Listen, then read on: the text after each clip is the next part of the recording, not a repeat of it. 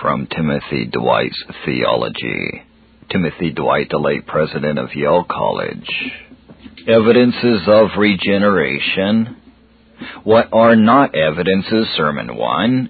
2 Corinthians 13:5 Examine yourselves whether you be in the faith prove your own selves know ye not your own selves how that Jesus Christ is in you except ye be reprobate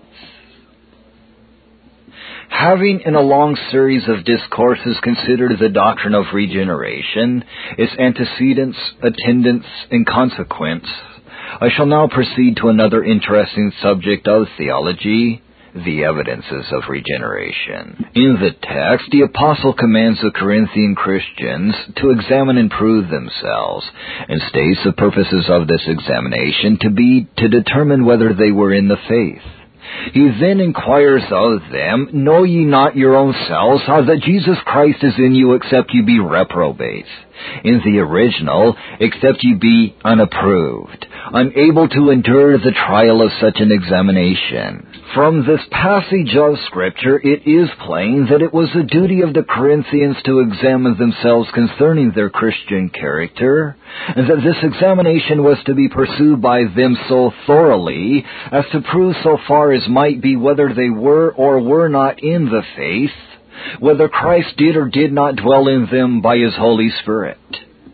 That which was the duty of the Corinthians is the duty of all other Christians. That which is the duty of all Christians, it is the duty of every minister to aid them in performing. To unfold the evidences of religion in the heart is therefore at times the duty of every minister, and to learn them that of every Christian. In attempting to perform this duty at the present time, I shall endeavor to point out first some of the imaginary evidences of religion, two, some of its real evidences, and thirdly, some of the difficulties which attend the application of the real evidences of religion to ourselves. First, I shall endeavor to point out some of the imaginary evidences of religion. By imaginary evidences, I intend those which are sometimes supposed to be proofs of its existence, but have this character through mistake only. Evidences which may be and often are found in the hearts and lives both of saints and the sinner. Things on which it is dangerous to rely, because they do not evince in any degree either a holy or an unholy character. It will not be expected that I should enter into a minute and detailed account of a subject which has occupied formal treatises and field volumes. Considerations of particular importance can alone find a place in such a system of discourses. To them, therefore, I shall confine myself, and even these I must necessarily discuss in a summary manner. With these preliminary remarks, I observe, first, that nothing in the time, place, manner, or other circumstances of a supposed conversion furnishes ordinarily any solid evidence that it is or is not real. It is not uncommon for persons and for Christians among others to dwell both in their thoughts and conversation on these subjects, and to believe that they furnish them with comforting proofs of their piety. Some persons rest not a little on their consciousness of the time at which they believe themselves to have turned to God. So confident are they with regard to this subject that they boldly appeal to it in their conversation with others as evidence of their regeneration. So many years since, one of them will say, my heart closed with Christ. Christ was discovered to my soul. The arm of mercy laid hold on me. I was stopped in the career of iniquity. I received totally new views of divine things. Much other language of a similar nature is used by them, all of which rests ultimately on their knowledge of the time at which they suppose themselves to have become the subjects of the renewing grace of God. There is reason to believe, derived however from other sources, that these apprehensions may sometimes be founded in truth, in other instances, there is abundant proof that they are founded in falsehood.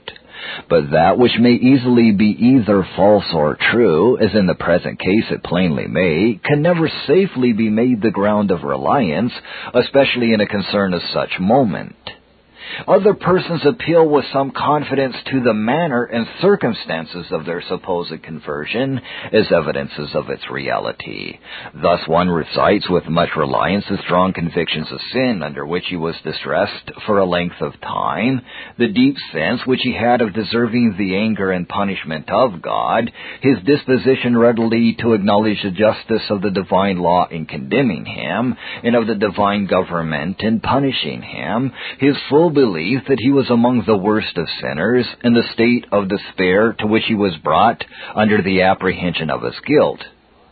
Of all these things, it may be observed that, although convictions of sin, generally of the nature here referred to, always precede regeneration, yet in whatever form or degree they exist, they are not regeneration. They cannot therefore be proofs of regeneration. He who has them, in whatever manner he has them, will, if he proceed no further, be still in the gall of bitterness.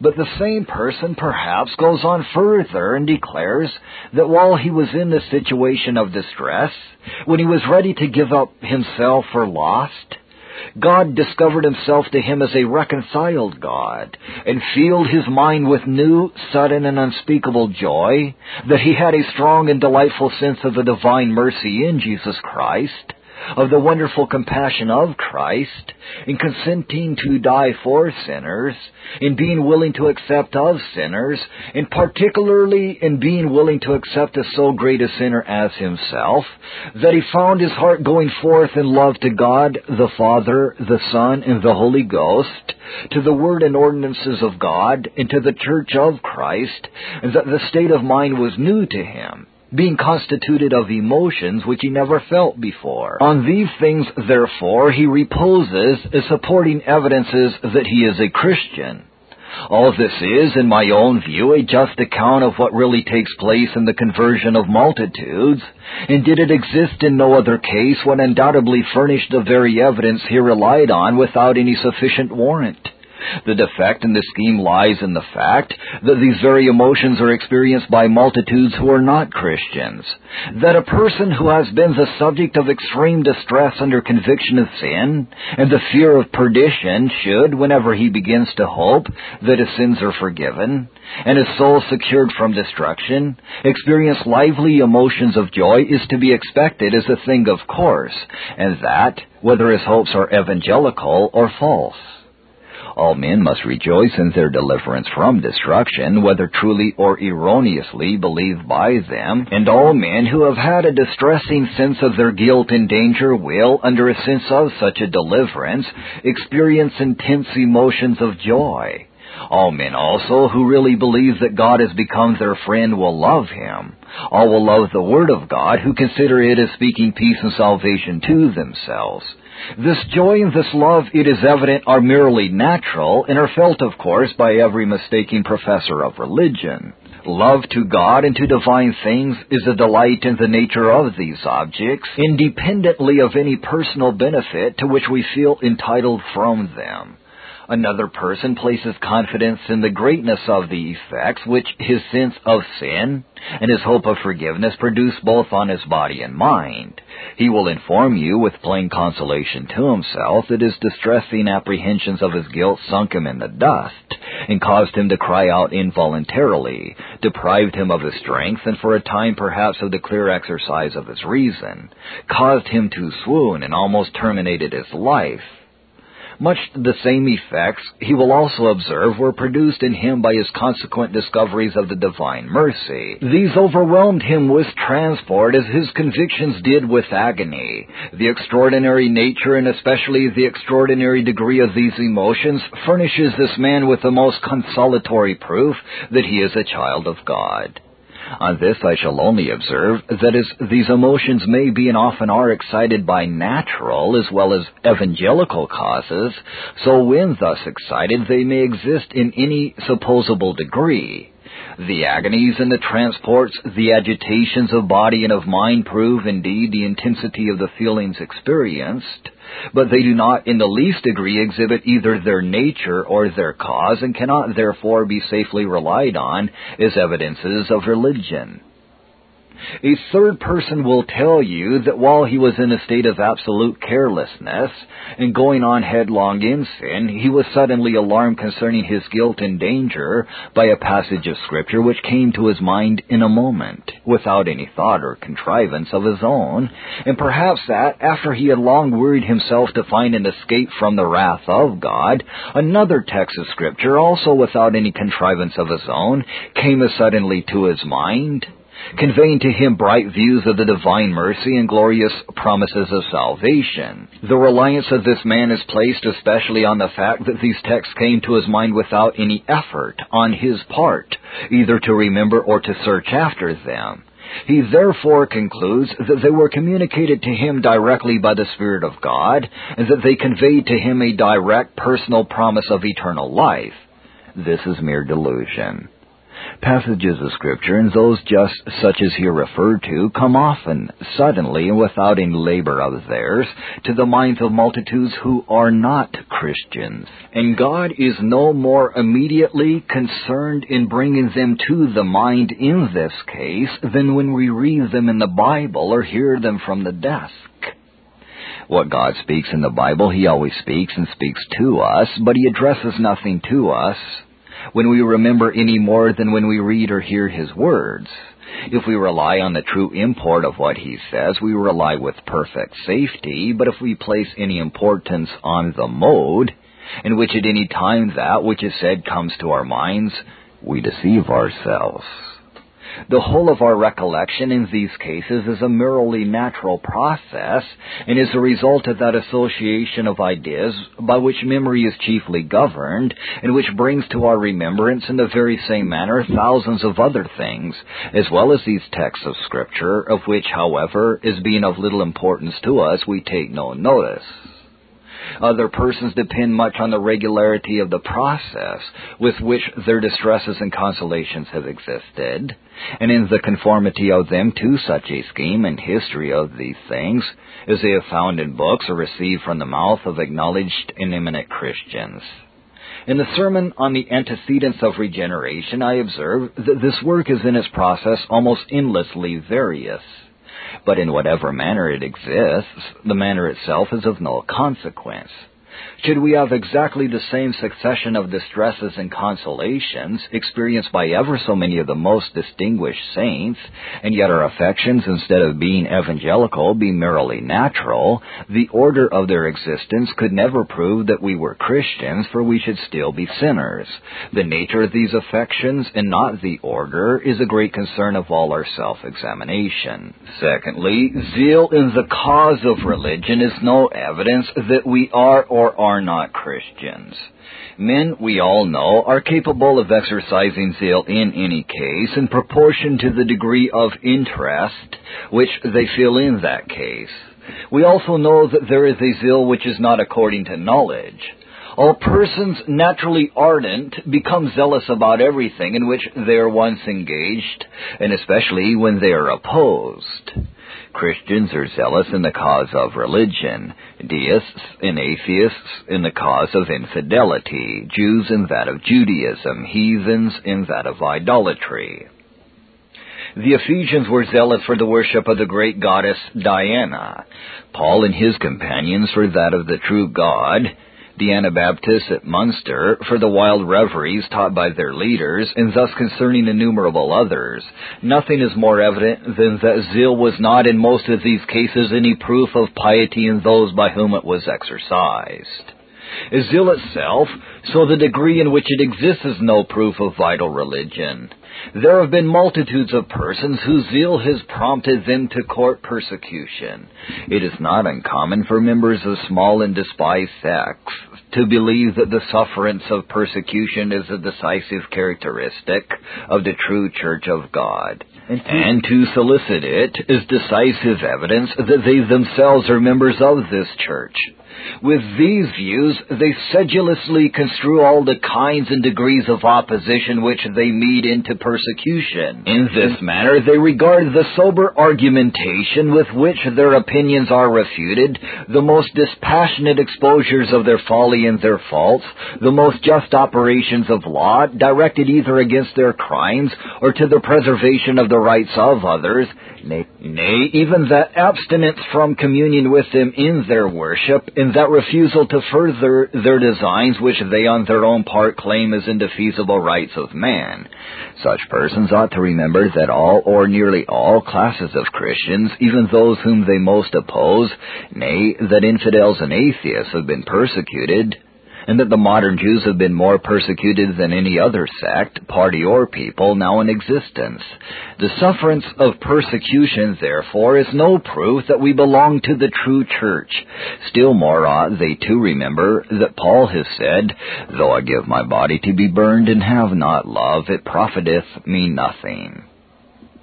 Thirdly, no exactness in performing the external duties of religion furnishes any evidence that we are or are not Christians.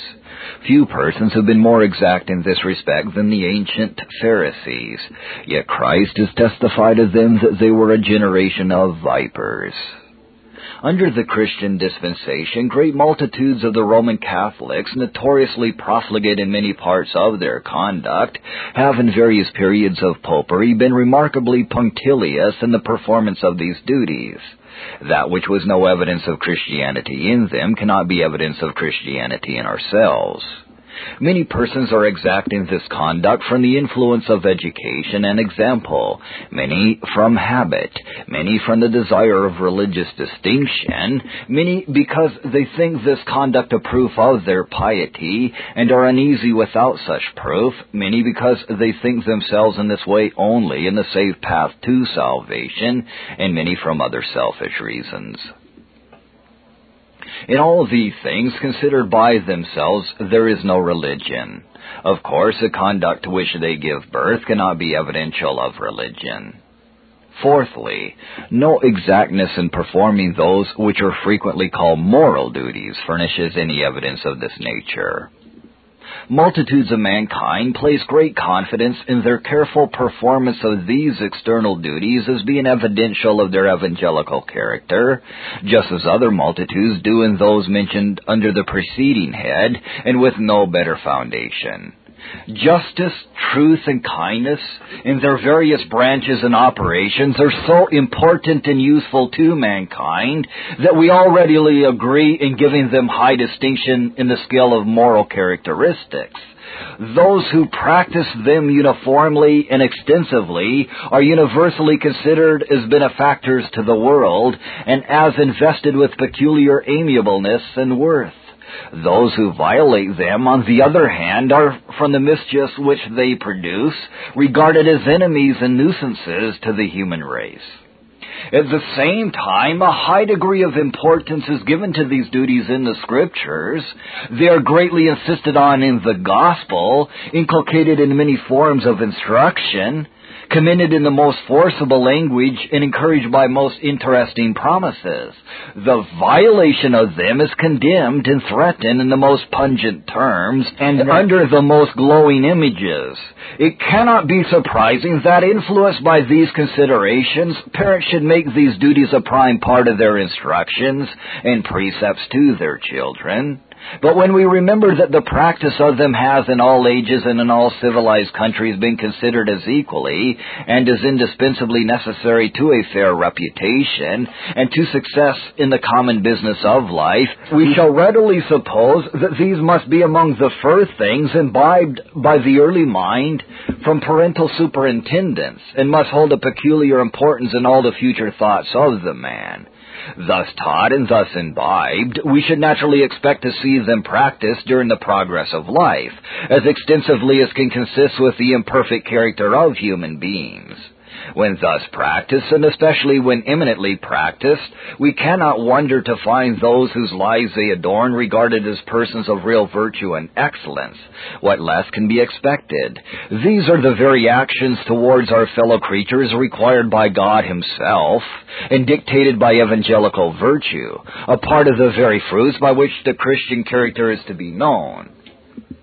Why isn't he who exhibits them a Christian? Oftentimes also they appear with high advantage in the conduct of persons, distinguished by natural sweetness of disposition, peculiar decency of character, amiableness of life, indignity or gracefulness of manners, and thus become delightful objects to the eye and excite the warmest commendations of the tongue.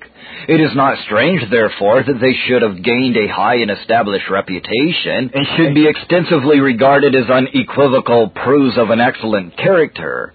What others so generally attribute to them we not unnaturally accord with, whenever our own case is concerned. In finding that we are believed by others to be Christians on account of our good works of this nature, readily believe ourselves to possess the character. We are esteemed, loved, and commended by those around us and cannot easily believe that the worth which they attribute to us is all imaginary. Still, such a performance of these duties furnishes no proof that we are Christians, for in the first place, they may be and often are all performed from the very motives mentioned under the last head as being frequently the sources of exactness in the external duties of religion. Secondly, they are often performed by men who violate extensively or grossly neglect the duties of piety and temperance and who therefore are certainly not Christians. Thirdly, they appear to have been all performed with uncommon exactness by the young man who came to Christ to inquire what good thing he should do to have eternal life, yet he lacked one thing, and that was the one thing needful. Fifthly, no degree of sorrow or comfort or fear or hope experienced by any person about his religious concerns at seasons succeeding the time of his supposed conversion furnish any evidence of this nature. Sorrow springs from many sources beside a sense of our sins, and from such a sense it may be derived and yet not be the sorrow which is after a godly sort. We may easily and greatly sorrow for our sins because we consider them as exposing us to the anger of God and to everlasting ruin.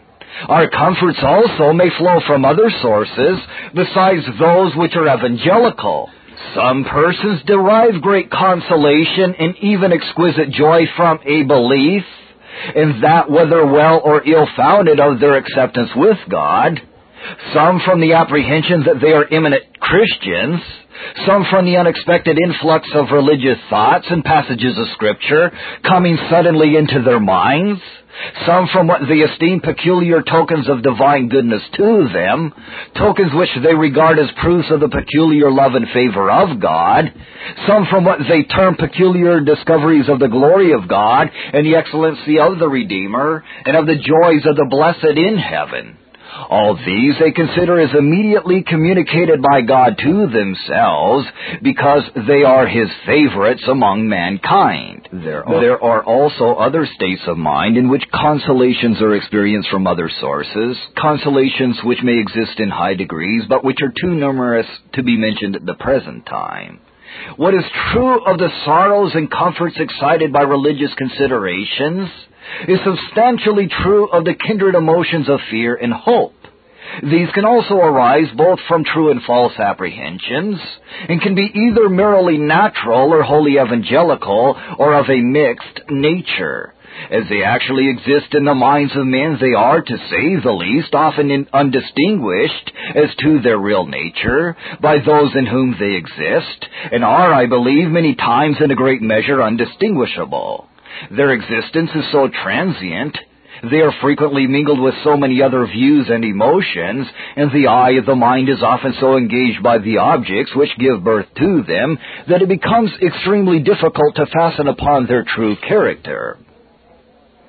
Sixthly, no evidence of our sanctification is furnished by our own confidence.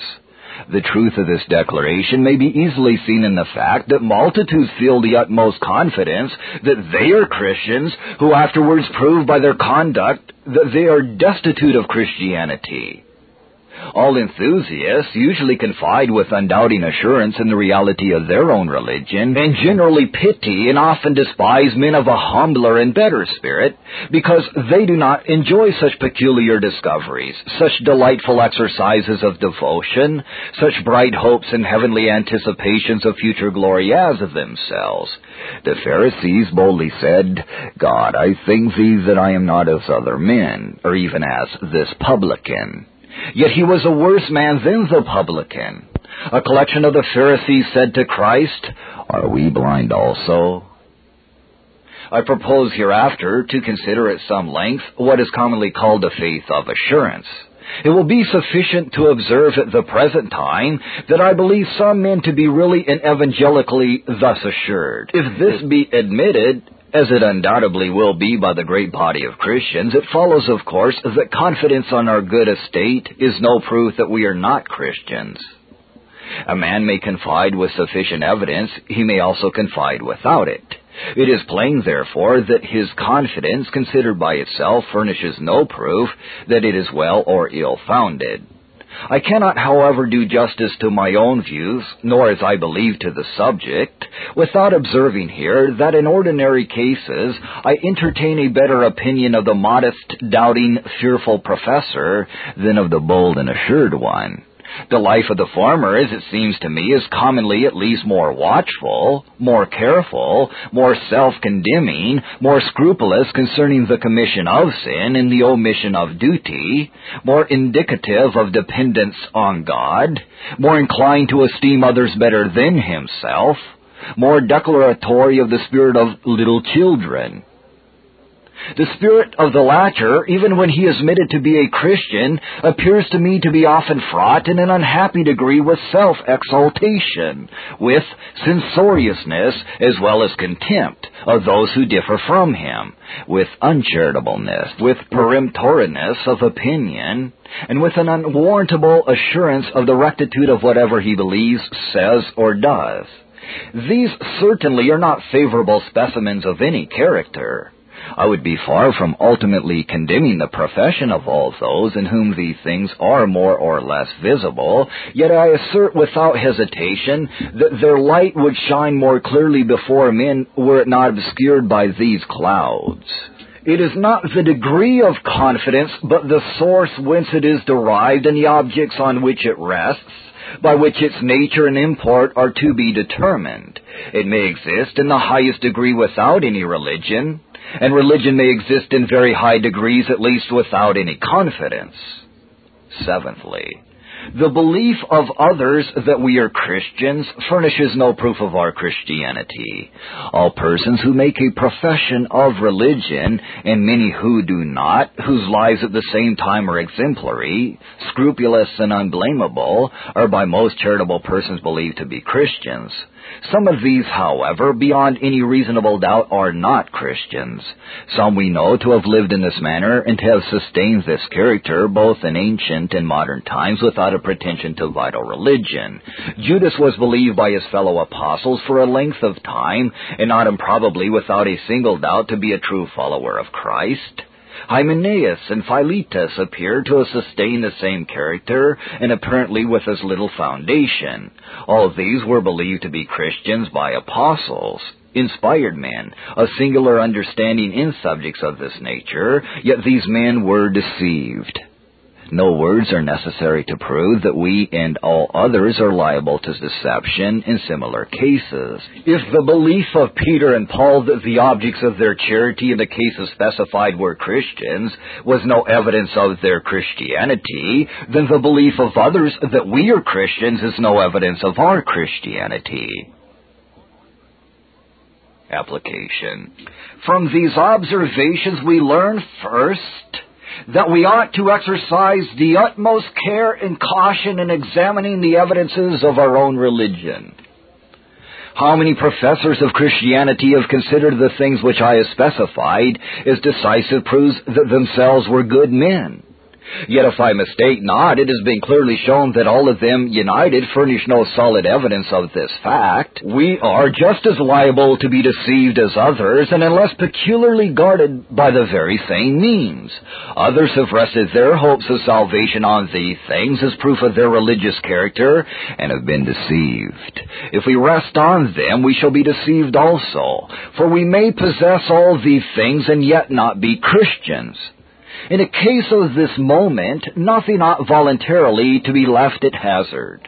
We are bound by our own supreme interest as well as our duty to God to fulfill the command of the text, to examine and to prove ourselves whether we be in the faith and in doing this to make use of the best means in our power to fasten, with as much care as possible, on those things which the Scriptures have made tests of a religious character, and earnestly to pray to God that we be not deceived either by ourselves or by any others.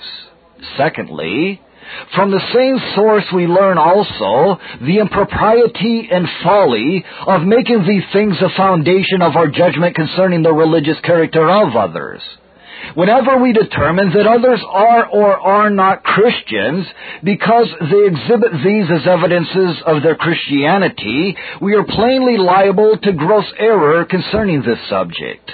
All these things may be truly testified concerning himself by a Christian, and with equal truth by a person destitute of Christianity. They are therefore no proofs of his religion or irreligion. Still, a great multitude of professing Christians, many of whom I doubt not are really Christians, and all or nearly all enthusiastic professors make these very things, or the lack of them, the foundations of their favorable or unfavorable opinions of the religious character of others. They resort to them as to an acknowledged and scriptural standard which they do not expect to find disputed, and to question which would not improbably be regarded by them as a proof of irreligion.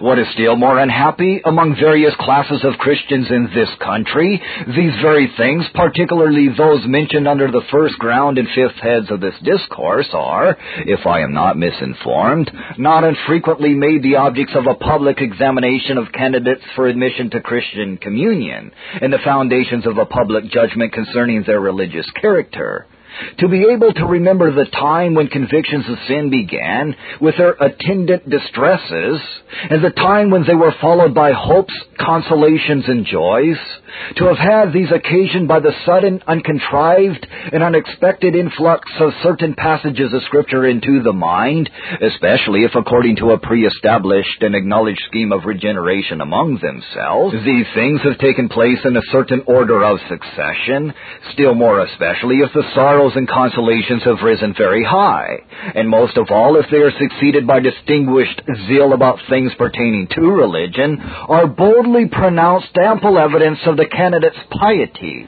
In this manner there is reason to fear multitudes are miserably led astray, both by being induced beforehand to labor that these things may be truly said of themselves, and by settling down in a state of security on this false foundation afterwards.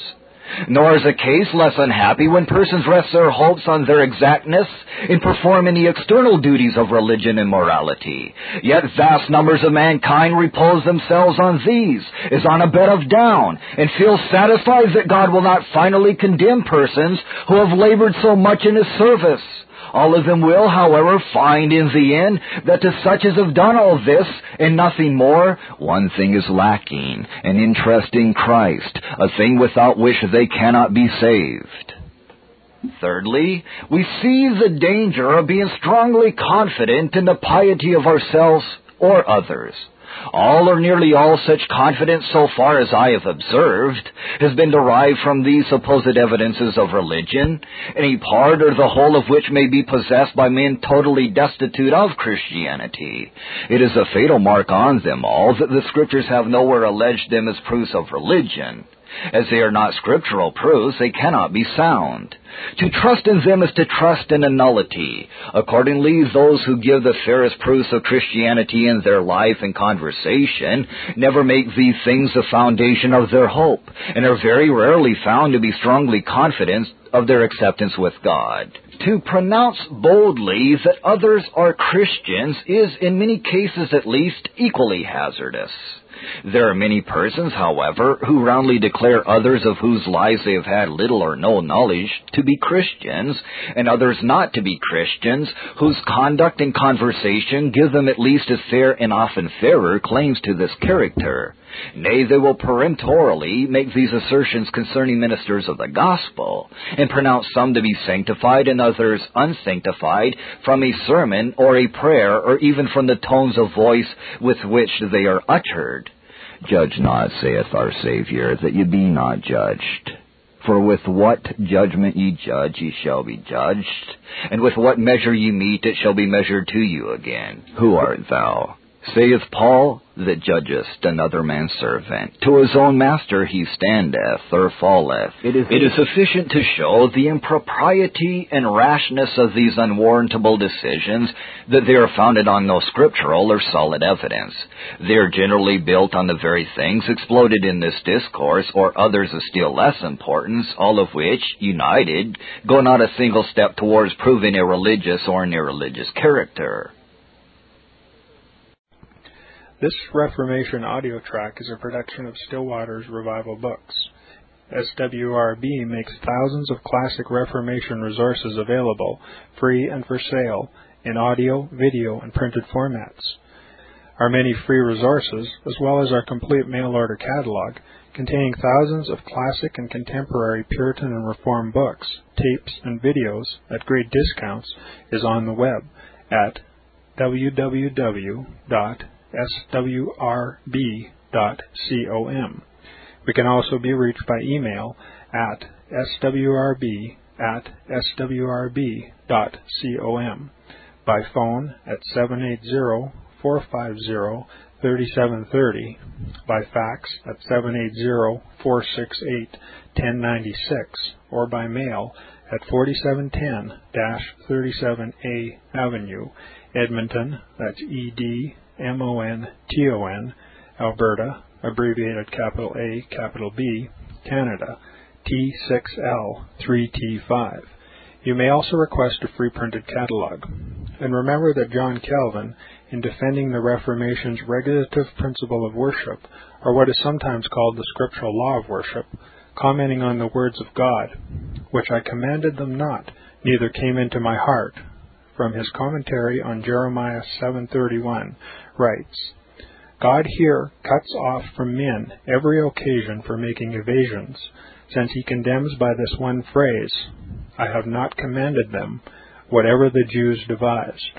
There is then no other argument needed to condemn superstitions than that they are not commanded by God.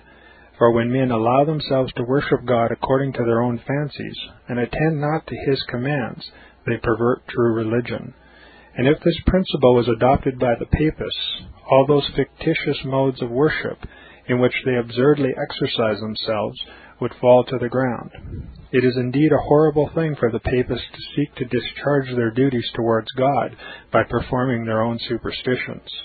There is an immense number of them, as it is well known, and as it manifestly appears. Were they to admit this principle, that we cannot rightly worship God except by obeying His word, they would be delivered from their deep abyss of error.